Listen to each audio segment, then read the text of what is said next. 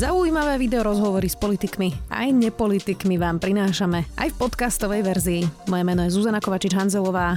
Vítajte pri relácii Rozhovory ZKH v audioverzii. Tabu o povinnom očkovaní prelomil už aj francúzsky prezident Emmanuel Macron. Oznámil, že od 15. septembra musia byť kompletne povinne zaočkovaní všetci zdravotníci, aj opatrovatelia domov seniorov či sociálnych služieb. Dokopy teda 4 milióny Francúzov. Zároveň Macron ohlásil, že tvrdým reštrikciám sa podrobia tí, ktorí sa odmietnú zaočkovať. Od začiatku augusta vstúpia do reštaurácií, kaviarní, obchodných centier, do kín, divadiel, ale aj do diaľkových autobusov, vlakov a lietadiel len tie osoby, ktoré sú zaočkované, prekonali vírus alebo majú negatívny PCR test, pričom ten si budú od oktobra platiť na Slovensku. Podobné kroky blokuje aj Sme rodina. Boris Kolár už sedí v štúdiu Sme. Vítajte. Pekný deň Pán Kolár, tak vo Francúzsku je ešte väčší odpor e, k očkovaniu ako na Slovensku. Podľa tých prieskumov 60 Francúzov sa nechce očkovať. E, teraz to prezident Macron láme kombináciou tých tvrdých sankcií a, a finančného tlaku. Toto povedal pán prezident Macron? Áno. Myslím, že na čo sa aby ho vystriedala konečne Marie Le Pen. Myslím, že Francúzi by mohli byť radi, keby sa stala novou francúzskou prezidentkou Marine Le Pen a takéto hlúposti by sa tam asi nediali. E, ono hneď potom jeho prejave sa narýchlo zaregistrovalo takmer milión Francúzov, čo bolo dvojnásobne viac e, než do vtedajší denný rekord. Tak to je asi tým cieľom, nie? Tých reštrikcií, aby sa ľudia začali očkovať. Nemôžete ľudí naháňať a reštriktívne ich e, takýmto spôsobom do niečo naháňať. Prosím pekne, my tu na vytvárame kategórie dvoch ľudí. Tu už sme tu raz mali, nie? Tí, čo nosili žlté hviezdy a tí, tí, čo nenosili, alebo tí, ktorí boli komunisti, ktorí neboli komunisti, jedni mohli, druhí nesmeli. No, kde sme? Myslím si, že v dnešnom e, storočí by sme sa mali správať e, naozaj e, solidárne ku každému jednému človeku a, a vnímať každého e, individuálne, samozrejme, ale, ale v rámci nejakého vnímania celej spoločnosti. My nemôžeme rozdielovať, že ty môžeš, ty nesmieš ty dostaneš reštrikciu, ty budeš mať nejaké výhody. Nemôžeme robiť kategóriu 1, kategóriu 2, kategóriu 3. Ja toto absolútne odmietam.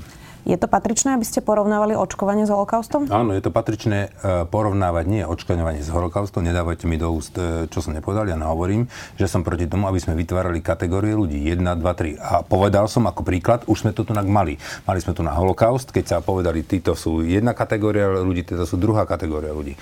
Ale je to to isté. Hovorím o kategóriách. Takže mi, prosím pekne, pani rektor, nedávajte do úst, čo som nepovedal. Ja som povedal to, že som proti tomu, aby sa tu vytvárali kategórie. Tu chceme teraz vytvoriť kategóriu za zaočkovaní, ktorí môžu chodiť do reštaurácií, ktorí môžu cestovať, ktorí môžu chodiť, uh, chodiť do wellness, môžu všetko. A teraz tí druhí, no tak buď ťa donútime aj proti tvojej vôli, alebo ťa ekonomicky zrujnujeme, keď si budeš musieť dávať robiť PCR testy alebo AG testy. A toto ja odmietam. Odmietam robiť kategórie 1, 2, 3 akékoľvek v dnešnom storočí. Ako by ste teda vysvetlili vašim zaočkovaným voličom, že sa majú skladať na tých nezaočkovaných, nezodpovedných ľudí a teraz nielen na tie testy, veď dobre, nech sú teda zadarmo, ale napríklad aj na ich liečbu, keď dostanú Pani COVID. rovnako by som musel rovnako vysvetľovať tým nezaočkovaným, ako k tomu prídu, keď sa nechcú očkovať, že sme zaplatili, že oni zaplatili tým zaočkovaným tie drahé inekcie. To je to isté. Je, je to, to lacnejšie ako tá liečba covidu. Vyrovnané. Je to lacnejšie ako tá vakcína. Je vakcína stojí 10 až 30 eur, kdežto ten človek, ktorý je na ventilácii, to, to sú tisíce eur. Je to vyrovnané. No, tak kde nájsť ten balans? Asi sa zhodneme na tom, že to očkovanie chcete, aby bolo vyššie. Vy ste podporovateľe očkovania, ja vy ste zaočkovaní. Ja som zaočkovaný, moje deti sú zaočkované, moja mama je zaočkovaná.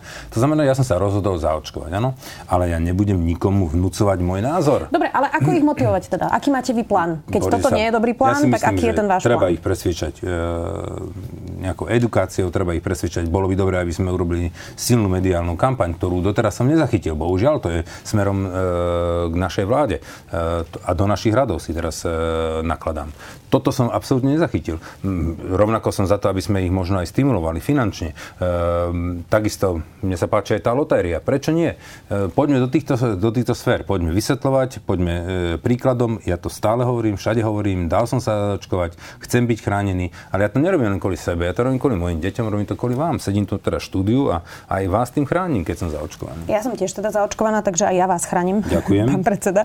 Prezident Macron a jeho okolie teda si evidentne ale vyhodnotili, že sa radšej vystavia tomu, že dajú teda určitým skupinám povinné očkovanie a prídu k tým reštrikciám, ako keby teda museli opäť po septembri zatvárať ekonomiku. Vy ste pripravení opäť zatvárať lockdownom ekonomiku, aj keď napríklad budú očkovaní, neočkovaní, nedá sa to vyriešiť teda potom tak, že bude lockdown, ale očkovaní môžu naďalej chodiť my do reštaurácie a obchodov? My sme ekonomiku nezavreli. Ehm, tá ekonomika, hlavne tá, tá tá veľká makroekonomika bežala, však sme nemali zlé čísla na konci dňa. E, sme dopadli celkom dobre. A to znamená, že ani teraz by sme nezavreli ekonomiku. Ja som ne, ne, myslím, že ste nezachytili, že by Volkswagen zavrel, Dobre, alebo že by Peugeot...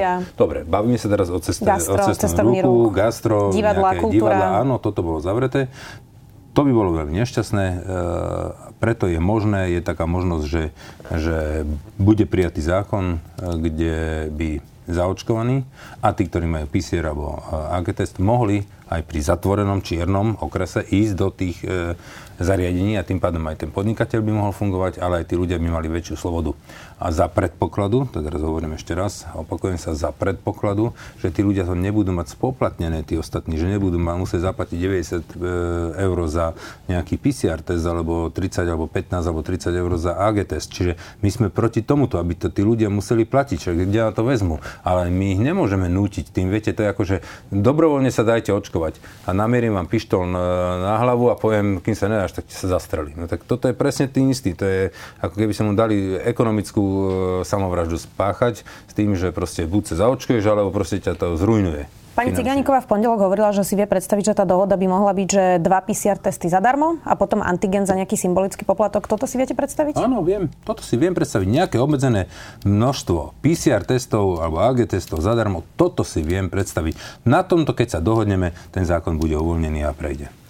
Čo by ste povedali tým, ktorí sú zaočkovaní? Tí nemajú byť nahnevaní na tých, ktorí sa nechcú dať očkovať a popierajú možno aj vedu a ustupujú, mali by ustupovať tým hoaxerom, že, nie, že lebo nie. treba nájsť medzi tým nejaký balans? Nie, nie, nie, zle sa na to pozeráme. To môžeme sa teraz tváriť jeden na druhého, druhý na prvého ja si myslím, že to je veľmi zle, čo robíte možno aj vy, alebo možno aj vaše médium, alebo, alebo podobné médiá, že robíte takúto, tak rozoštvávate tú spoločnosť. Prečo by sme to mali rozoštvávať? Ja sa celý čas v politike snažím spájať.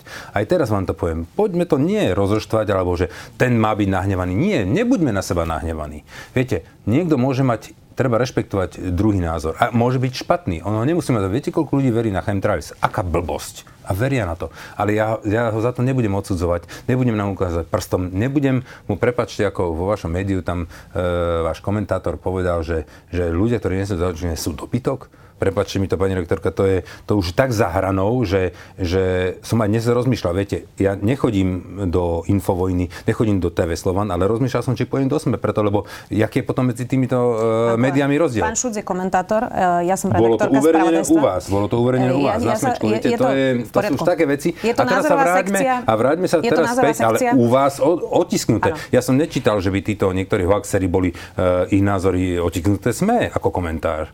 No to určite nebolo. Čiže nie, v tomto nemáte pravdu. No a teraz, čo sa týka toho, toho rozštvávania, takže nepoďme, ako má, máme sa hnevať na seba. Nie, poďme sa pochopiť, poďme sa pochopiť, poďme rešpektovať tú druhú stranu. Vy chcete, aby sme my rešpektovali LGBT, no tak potom prečo nemôžete od nás chcieť, aby sme rešpektovali e, napríklad tých ľudí, ktorí sa nechcú dať očkovať. My buďme e, tolerantní. Dobre, ja iba teda pre záznam poviem, že mne sa tiež nepáči, keď nazývame ľudí dobytkami. A nie je to môj názor, je to názor komentátora, je to názorová sekcia. Dobre, ale to očkovanie je predsa zadarmo, takže tá alternatíva tu je, ktorá nestojí ani euro, tak nie je opravnené, že tí očkovaní, ktorí tiež platia dane, žiadajú, aby vláda urobila nejaké reštrikcie a zvýšila zaočkovanosť? Ešte raz. Každý očkovaný dostal inekciu zadarmo. Kto ju zaplatil? My všetci. Výborne. To znamená, že my všetci zaplatíme AG testy a, a zaplaťme PCR. Myslím, že to je korektné. Minister Lengarský hovorí, že treba zvážiť, či nedať povinné očkovanie aspoň zdravotníkom a tým, ktorí pracujú v domovoch seniorov. Viete si to predstaviť? Nie, neviem si to predstaviť. Prečo? Bo vetoval by som to. Prečo? Preto, lebo to je absolútne mimo mysl z môjho pohľadu. My nebudeme, my, naša strana má takúto, takéto politikum. My nebudeme toto, my sme doteraz vždy tvrdili, že sme proti povinnému akékoľvek očkovaniu. Ja tomu rozumiem. My sme za očkovanie. My sme za to, aby sme sa čo najväčšom počte zaočkovali, ale na dobrovoľnej báze. Nech sa každý rozhodne. Poďme presviečať. Vysvetlíme to tým ľuďom. E, dajme im možno aj finančný stimul. Doveď svoju starú mamu, dostaneš 90 eur. Som za toto. Ale nie, že proste teraz, čo teraz, aj medzi tými zdravotníkmi sú ľudia, ktorí sa proste nechcú dať očkovať, teraz majú stratiť kvôli tomu zamestnanie? No skôr ten pohľad je ten, že do tej nemocnice musia ísť aj ľudia, ktorí sa nemôžu dať zaočkovať, sú e, na, napríklad teda vysokorizikoví práve e, kvôli covidu a môžu zomrieť, keď ich tam ten zdravotník nakazí. A ešte dám e, pod poznámku, že aj váš minister Krajňák hovoril, že predsa v domovoch seniorov je povinné očkovanie na chrípku. Tak prečo teda nespraviť aj povinné očkovanie na COVID-19? viete, to je teraz tak ožehavá a silná horúca téma, že pozrite sa, ja tiež nechápem tých antivaxerov rôznych, ktorí proste majú v sebe všetky inekcie. Všetky tuberkulóza, kiahne, obrnu, ja neviem, čo všetko sme do nich narvali. Žijú. Nikto z nich sa nezmenil na mimozemšťana, nikto nemá 6 nôh, 3 ruky, rozumiete ma? A obrovský problém je dneska s covidom. No tak bohužiaľ majú s tým covidom, tak musíme to rešpektovať. Tak čo, čo môžeme narobiť teraz? Ale musíme to rešpektovať, že tí ľudia niektorí majú s tým covidom problém a nechcú sa dať. Ja, viete, to, niekedy až žasnem nad tým, keď ľudia rozprávajú, že ty si zaočkovaný, už máš v sebe čip. No jasné, už ma teraz riadi Biden e, a predtým ma riadil Trump. Takže ja už budem voliť teraz už len e, tých liberálnych Viete, ja sa musím z toho smiať. Dobre, takže e, zabávam sa na tom, ale rešpektujem ich rozhodnutie. Proste, je, keď sa nechcú dať a majú na to či etické, alebo nejaké iné dôvody zdravotné, alebo si povedali, že uverili niektorým hoaxom, e, bohužiaľ, je to tak a treba to rešpektovať. Eduard Heger povedal o tomto spore v koalícii, alebo neviem, či to je spor teda, však nakoniec sa nejako dohodnete, že je to politika. Podľa neho nie je správne, aby politici robili takéto radikálne vyhlásenia ako hnutie Sme rodina. Hovorí, že sa vám zrejme ozvali ľudia, ktorí sa obávajú e, očkovania a zároveň teda povedal, že nie je dôvod sa očkovania obávať. Dnes máme na Slovensku 10 povinných očkovaní, nikto sa nad tým nepozastavuje. Teraz som to spomenul. A Janka Ciganíková spomínala v pondelok, že má pocit, že sa niektorí koaliční partnery riadia podľa komentárov na Facebooku a podľa toho, čo sa píše na sociálnych sieťach. Pani, pred chvíľ, malo chvíľu som vám povedal, že toto opakujeme, že sme proti povinnému očkovaniu už roky. To znamená, že keď dnes nájdete nejaký komentár na Facebooku, tak asi tomu predchádzal roky tvrde, tvrdenia našej strany, že sme proti e, povinnému očkovaniu akémukoľvek. To znamená, že absolútne na to nemusím odpovedať, lebo som vám to odpovedal, že toto tvrdíme už veľmi, veľmi, veľmi dávno a tým pádom to nie je mm, aktualita, že teraz sme si prečítali, že ľudia chcú niečo iné, tak sa e, otáčame tým smerom. Vôbec nie. Ja toto tvrdím už roky a budem to tvrdiť ďalšie roky. Ja netočím, že teraz by sa teraz e, hodilo toto, tak teraz e, zmením úplne názor. Vôbec nie. Ja som vám tu nás spomenul pani Lepenovú. Držíme palce, pevne verím, že sa vo Francúzsku jej podarí vyhrať a budem to tvrdiť ďalšie roky. Či sa to niekomu páči, alebo nie. A to isté aj je aj s týmto očkovaním. A vy ste spomínali tú kampaň na očkovanie. Igor Matovič odmieta pustiť peniaze na e, tri veci, a to je masívnejšie PCR testovanie, testovanie spodných vod a očkovaciu kampaň. Kritizovala ho už aj prezidentka Čaputová, ktorá povedala, že to je podľa nej nepochopiteľné, že ministri si to musia vysvetliť. To je nejaká sabotáž očkovania a vlastného ministra od Igora no, Matoviča? Toto ja neviem, ale musím povedať, že to je veľká, veľká a zásadná chyba. Uh, tie peniaze tam mali byť už dávno a už dávno mala bežať silná reklama a kampaň obrovská na to, aby tí ľudia sa zaočkovali. Áno, vnímam to ako veľký problém. Tento týždeň ste mali koaličnú radu, už sa to tam vyriešilo? E, riešilo sa, e, tieto veci sa riešili, ale ja som na koaličnej rade nebol, ja som sa včera vrátil z dovolenky, takže som nebol na koaličnej rade. Podľa Vladimíra Lengvarského to nie je jediná vec, ktorú Igor Matovič e, blokuje. Mohlo by to sa tak zvonku javiť, že ako minister financí sa možno mstí ministrom, ktorí mu nie sú sympatickí? Neviem povedať, na to neviem odpovedať. Ja s premiérom bývalým Matovičom nemám žiadny problém. Mm, ani, ani nejaký pracovný, občas samozrejme narazíme aj my na nejaký konflikt, ale vieme si to vyriešiť, e, neriešime to cez médiá, my si to povieme pri e, ostrouhlom stole, ako povedal pán Danko. Takže my si na takýto stôl zasadneme a bez problémov si tie veci vyriešime. Denník Gen inak e, včera napísal, neviem, či ste to čítali, že skupina odporcov očkovania obieha domácnosti lekárov a vedcov, e, ktorí teda aj spolupracujú s vládou, sú v krízovom štábe alebo teda propagujú ano. vedecké poznatky o očkovaní. Profesor Krčmery napríklad povedal, že jeho cery sa už kvôli tomu odsťahovali, e, pretože im to bolo veľmi nepríjemné. Potom po pediatričke Propokovej, pro, pardon, Prokopovej kričali, že vraždí deti. Um, ak to takto bude pokračovať, je možné, že nejaká malá skupina bláznov vlastne vyškanuje vedcov, ktorí už nebudú chcieť spolupracovať ani so štátom, ani s vládou, ano. ani propagovať očkovanie, ano. takže čo s tým? Ja si myslím, že toto je veľký problém a to na policie by mala veľmi, veľmi rázne zakročiť. Veľmi rázne. A keď sa dozvedela, že má ísť pred dom pána Krčmeryho, profesora Krčmeryho, ktorý si mimochodom vysoko vážim za to, čo urobil, uh, tak uh, toto je zlyhanie. Toto je absolútne zlyhanie. Ja som ich tam videl. Tam boli 200 metrov odtiaľ jedno policajné auto. To je, ja, ja si myslím, že to je nepripustný takýto uh, nátlak na týchto ľudí. Tí ľudia si robia len svoju robotu. Uh, sú to vedci, sú to významné osobnosti uh, Slovenska v, tých svojich odboroch a mňa veľmi mrzí, že títo antivaxery takýmto spôsobom ich obťažujú pred ich domami. To proste je pre mňa nepochopiteľné, že to je, nevie minister Mikulec zvládnuť. No a nedostávam dostávame sa teraz do eh, situácie, že prosto nejaká silná kričiaca skupina popieračov covidu alebo antivaxerov e, tu vlastne prevalcuje e, v mene demokracie a toho, že každý má vlastne na výber aj vedcov, aj očkovanie. E, budeme tu mať tretiu vlnu. Ne, ne, nevymýka sa toto trochu Pani z Borice, my tu máme malú skupinku takých tých liberálnych e, socialistov, alebo neviem, by som to nazval, tiež poriadne kričia aj cez vaše smečko, cez Zenko, vykrikujú. Je ich strašne málo a máme pocit, aké by to bolo celé Slovensko. Keď dojdú voľby, tak nakoniec majú nič percenta. To znamená, že viete, e, keď to rešpektujeme pri vás, nás alebo pri týchto, no tak to rešpektujeme pri tých. Tak to je proste demokracia.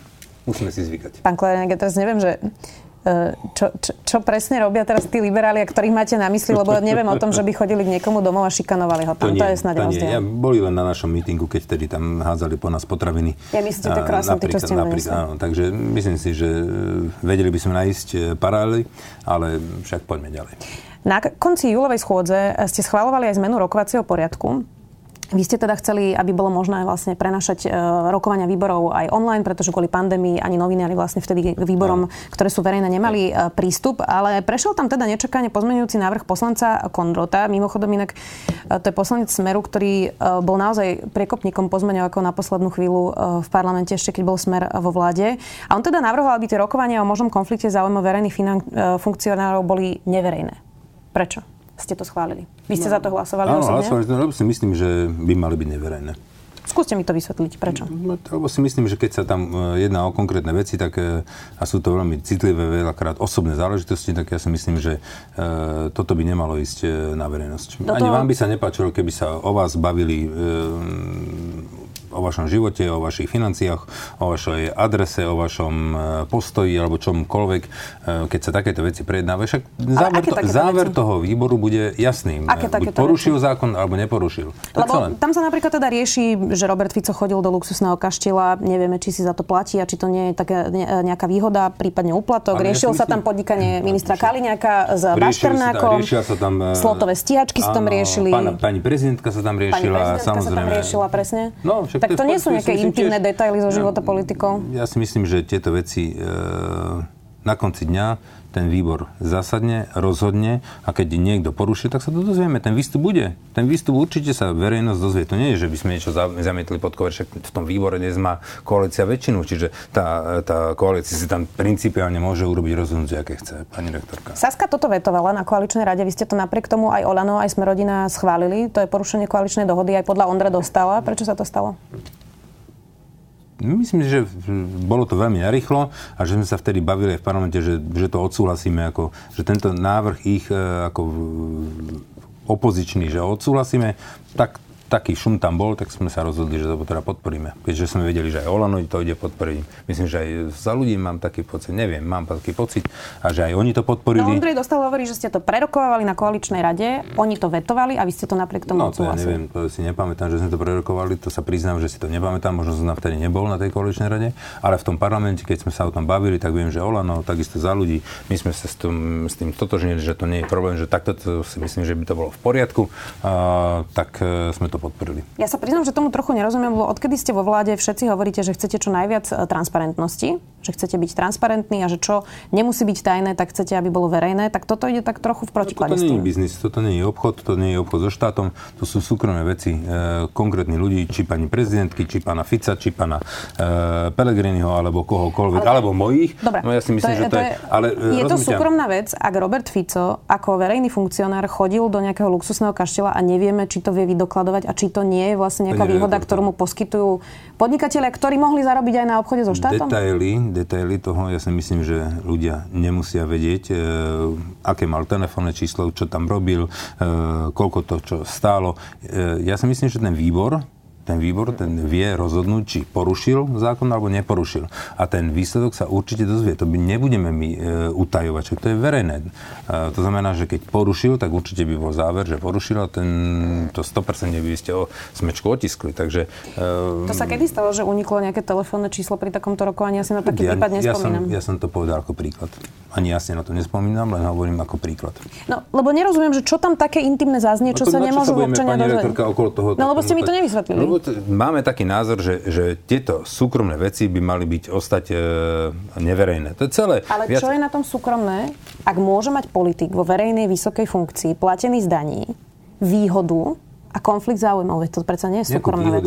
No, tak dajme napríklad príklad uh, Kaliňáka s Bašternákom alebo Roberta Fica v tom kašteli. Slotové stíhačky, ktoré mal pre, prenajaté vlastne od sponzora mení, SNS. Čo sa tým mení, keď ten výbor aj tak máme v rukách my a keď my sa rozhodneme, že proste porušil ten zákon, no tak, vy, tak výsledok toho bude, že porušil, dostane sankciu, dostane pokutu. Rozumiete ma? Však to neznamená, že keď tam nebude tá kamera, že za spravodlivosť sa nerozhodne.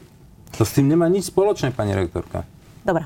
Ústavný súd nepovolil referendum o predčasných voľbách. Vy ste už avizovali, že teda by ste to chceli dať do ústavy, hoci ste na to nemali podporu všetkých koaličných partnerov. Potom ste sa dohodli, že o 6 mesiacov. Uh, hlas dnes avizoval, že chce urychlene vypracovať takýto uh, návrh zákona a predložiť to do parlamentu. Uh, chápem správne, že keďže ste o tom hlasovali pred pár týždňami, tak sa to nezaradí na schôdzu Nie. najbližších 6 mesiacov?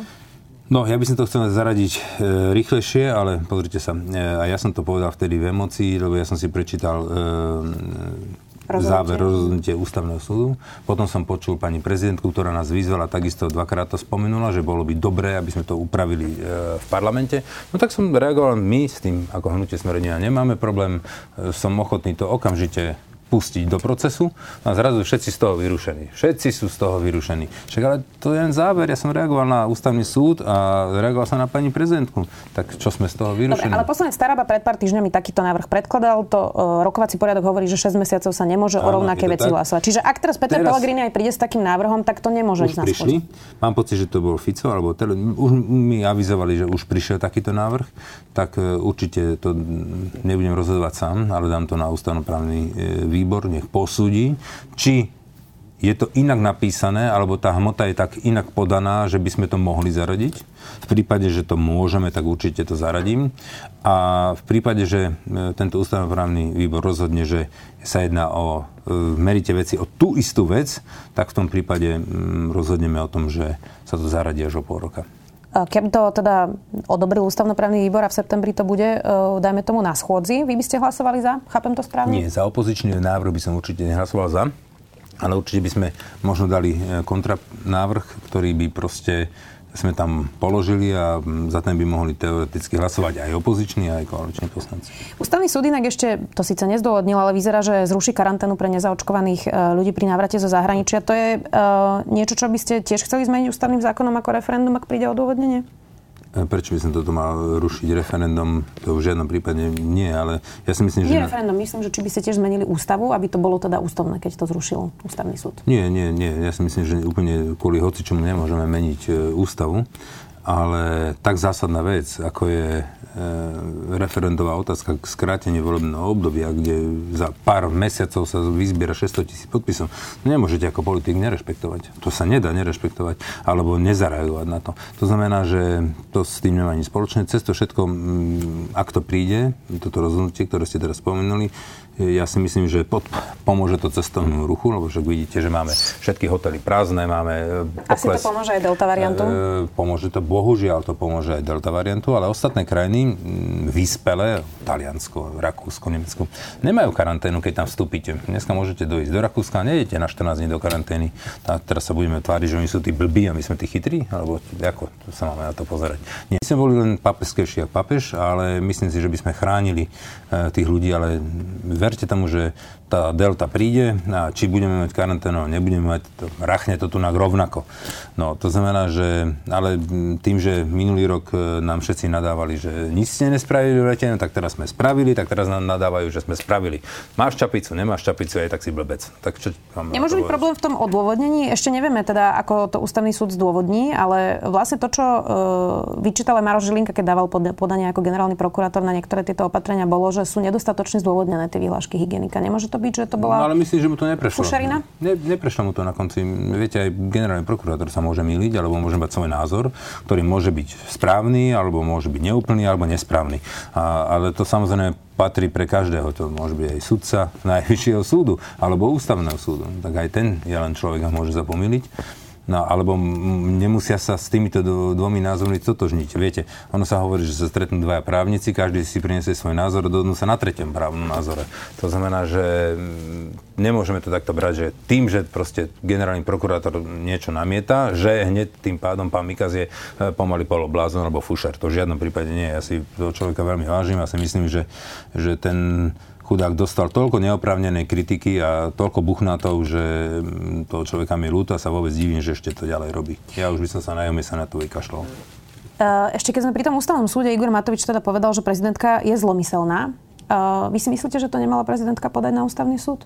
Nie je dobré, že sa to vyriešilo? Pani prezidentka nie je zlomyselná, ja ju mám veľmi rád, jednak je to krásna žena.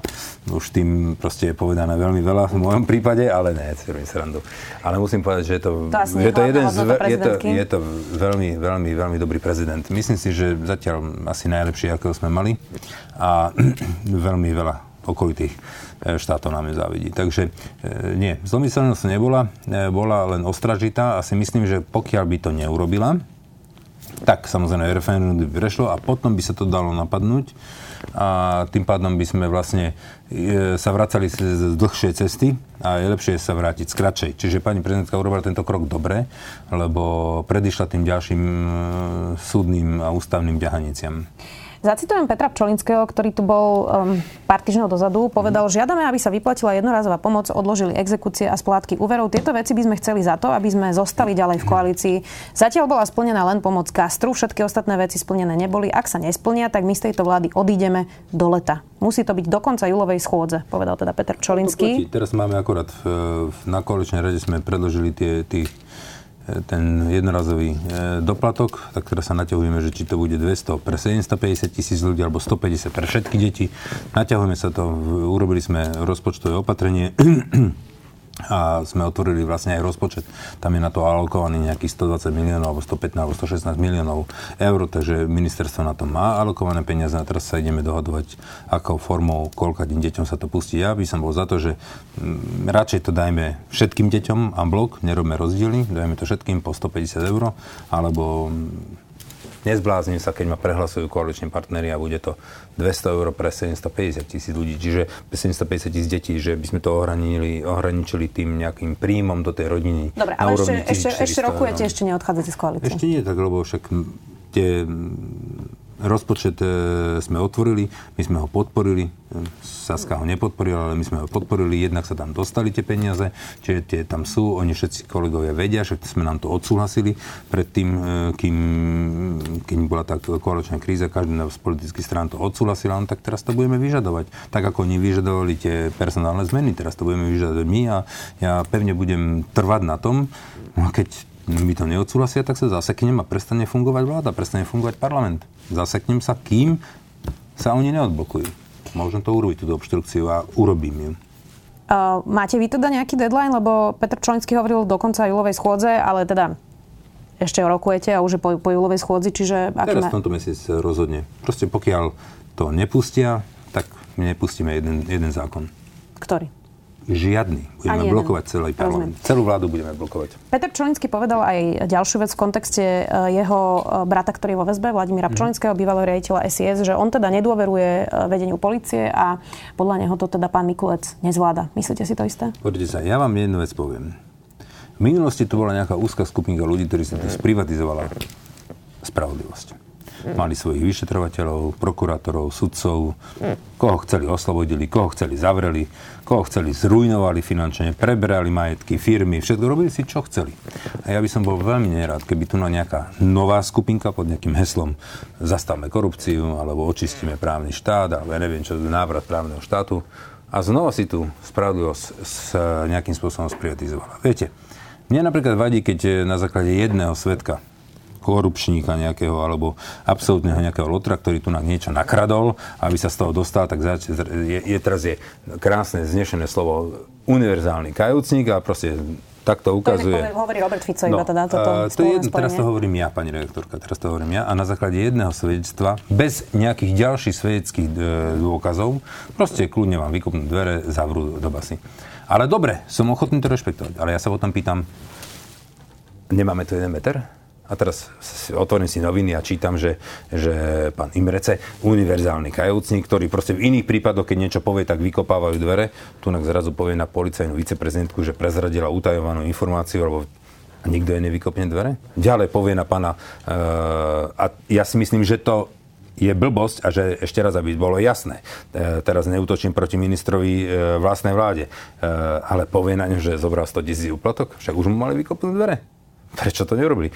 Čiže tu na kajúcnik e, už nie je. No a nie je to práve Počkajte, pani redaktorka, tu na kajúcnik už nie je e, nejaký, nejaký relevantný alebo dôveryhodný, len tam je, alebo kto bude určovať, kedy je a kedy nie je. Dobre. No tak buď sa dohodneme ako spoločnosť, že Kajúcnik je absolútne najdôležitejšia vec na svete, môže vykradnúť 15 bank a, a potom stačí, že mm, povie na svojich desiatich kamošov, s ktorými len vykradal bufety, ty si vykradal, ty si vykradal, všade som bol s tebou, ale takto e, poudávam 10 e, svojich kumpánov, s ktorým po, nejaké, nejaké bufety tých všetkých pozatvárajú na ťažké žaláre a on, čo vykradol 15 bank, bude sa smiať z nás a bude si tu na, e, lietať privátnym lietadlom. Nie? Z Dubaja alebo čo? No tak akože to, to, akože halo. To ešte stále nevieme, či lieta, ale teda nie je práve toto dôkaz, že to nikdy nie je len na základe toho, že niekto ukáže prstom, ale že teda vyrazia dvere, až keď majú viacej dôkazov. Lebo to, čo sa teraz ukazuje aj počas toho súdneho procesu s Dušanom Kovačikom, je, že to predsa nie je len výpoveď uh, Ludovita Makoa,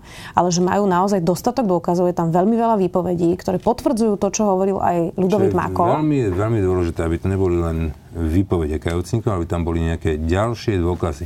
A na tomto trvám. Proste nemôžeme sa my e, spoliehať na týchto kajúcnikov a na základe toho niekomu vykopnúť dvere. No, napríklad pánovi Zurianovi vykopli na základe jedného kajúcnika e, mu dvere. No vidíte.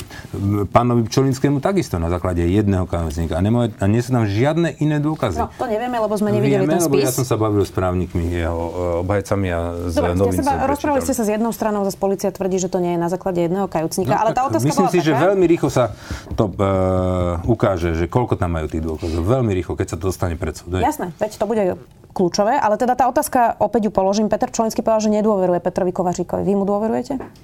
Ja neviem uchopiť Petra Kovaříka, neviem to uchopiť, ale myslím si, že tak, e, ako sa to teraz e, deje, čo som vám aj teraz povedal, že e, raz je dôveryhodný kajúcnik, potom není. Akože myslím si, že to nie je správne a že to nie je v poriadku. A pevne verím, že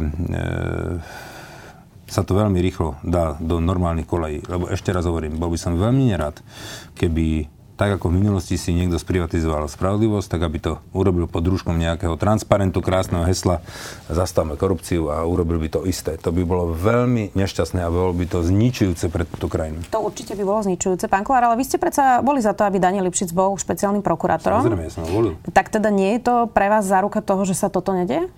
No, myslím si, že nemusí ani pán špeciálny prokurátor vedieť o všetkom.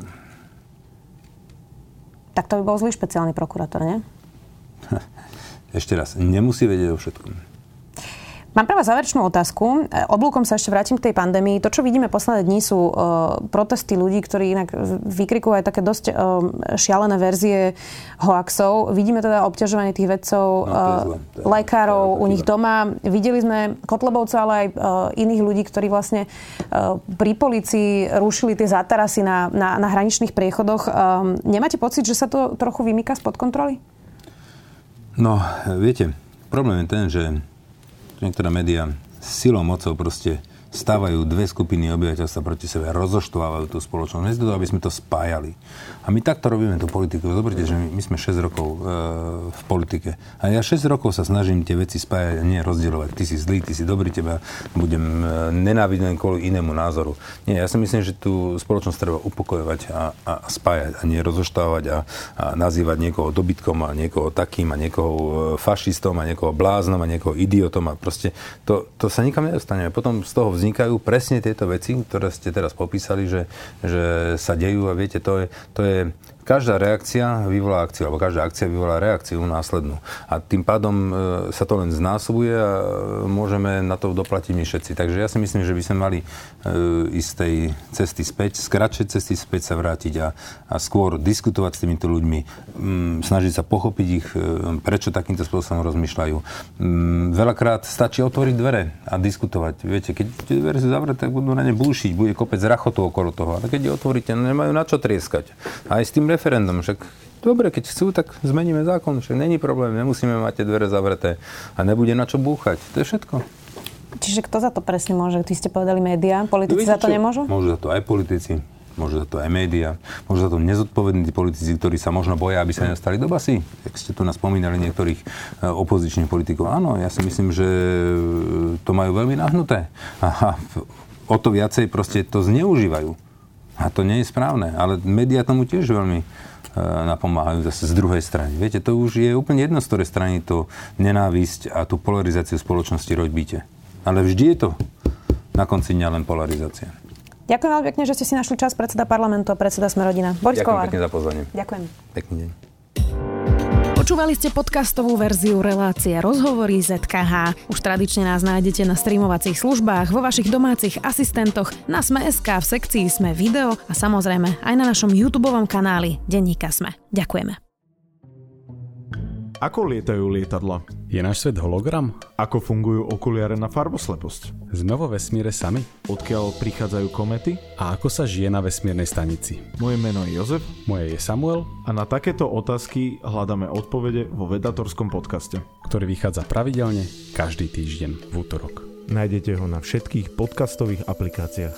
A na stránkach denníka Sme.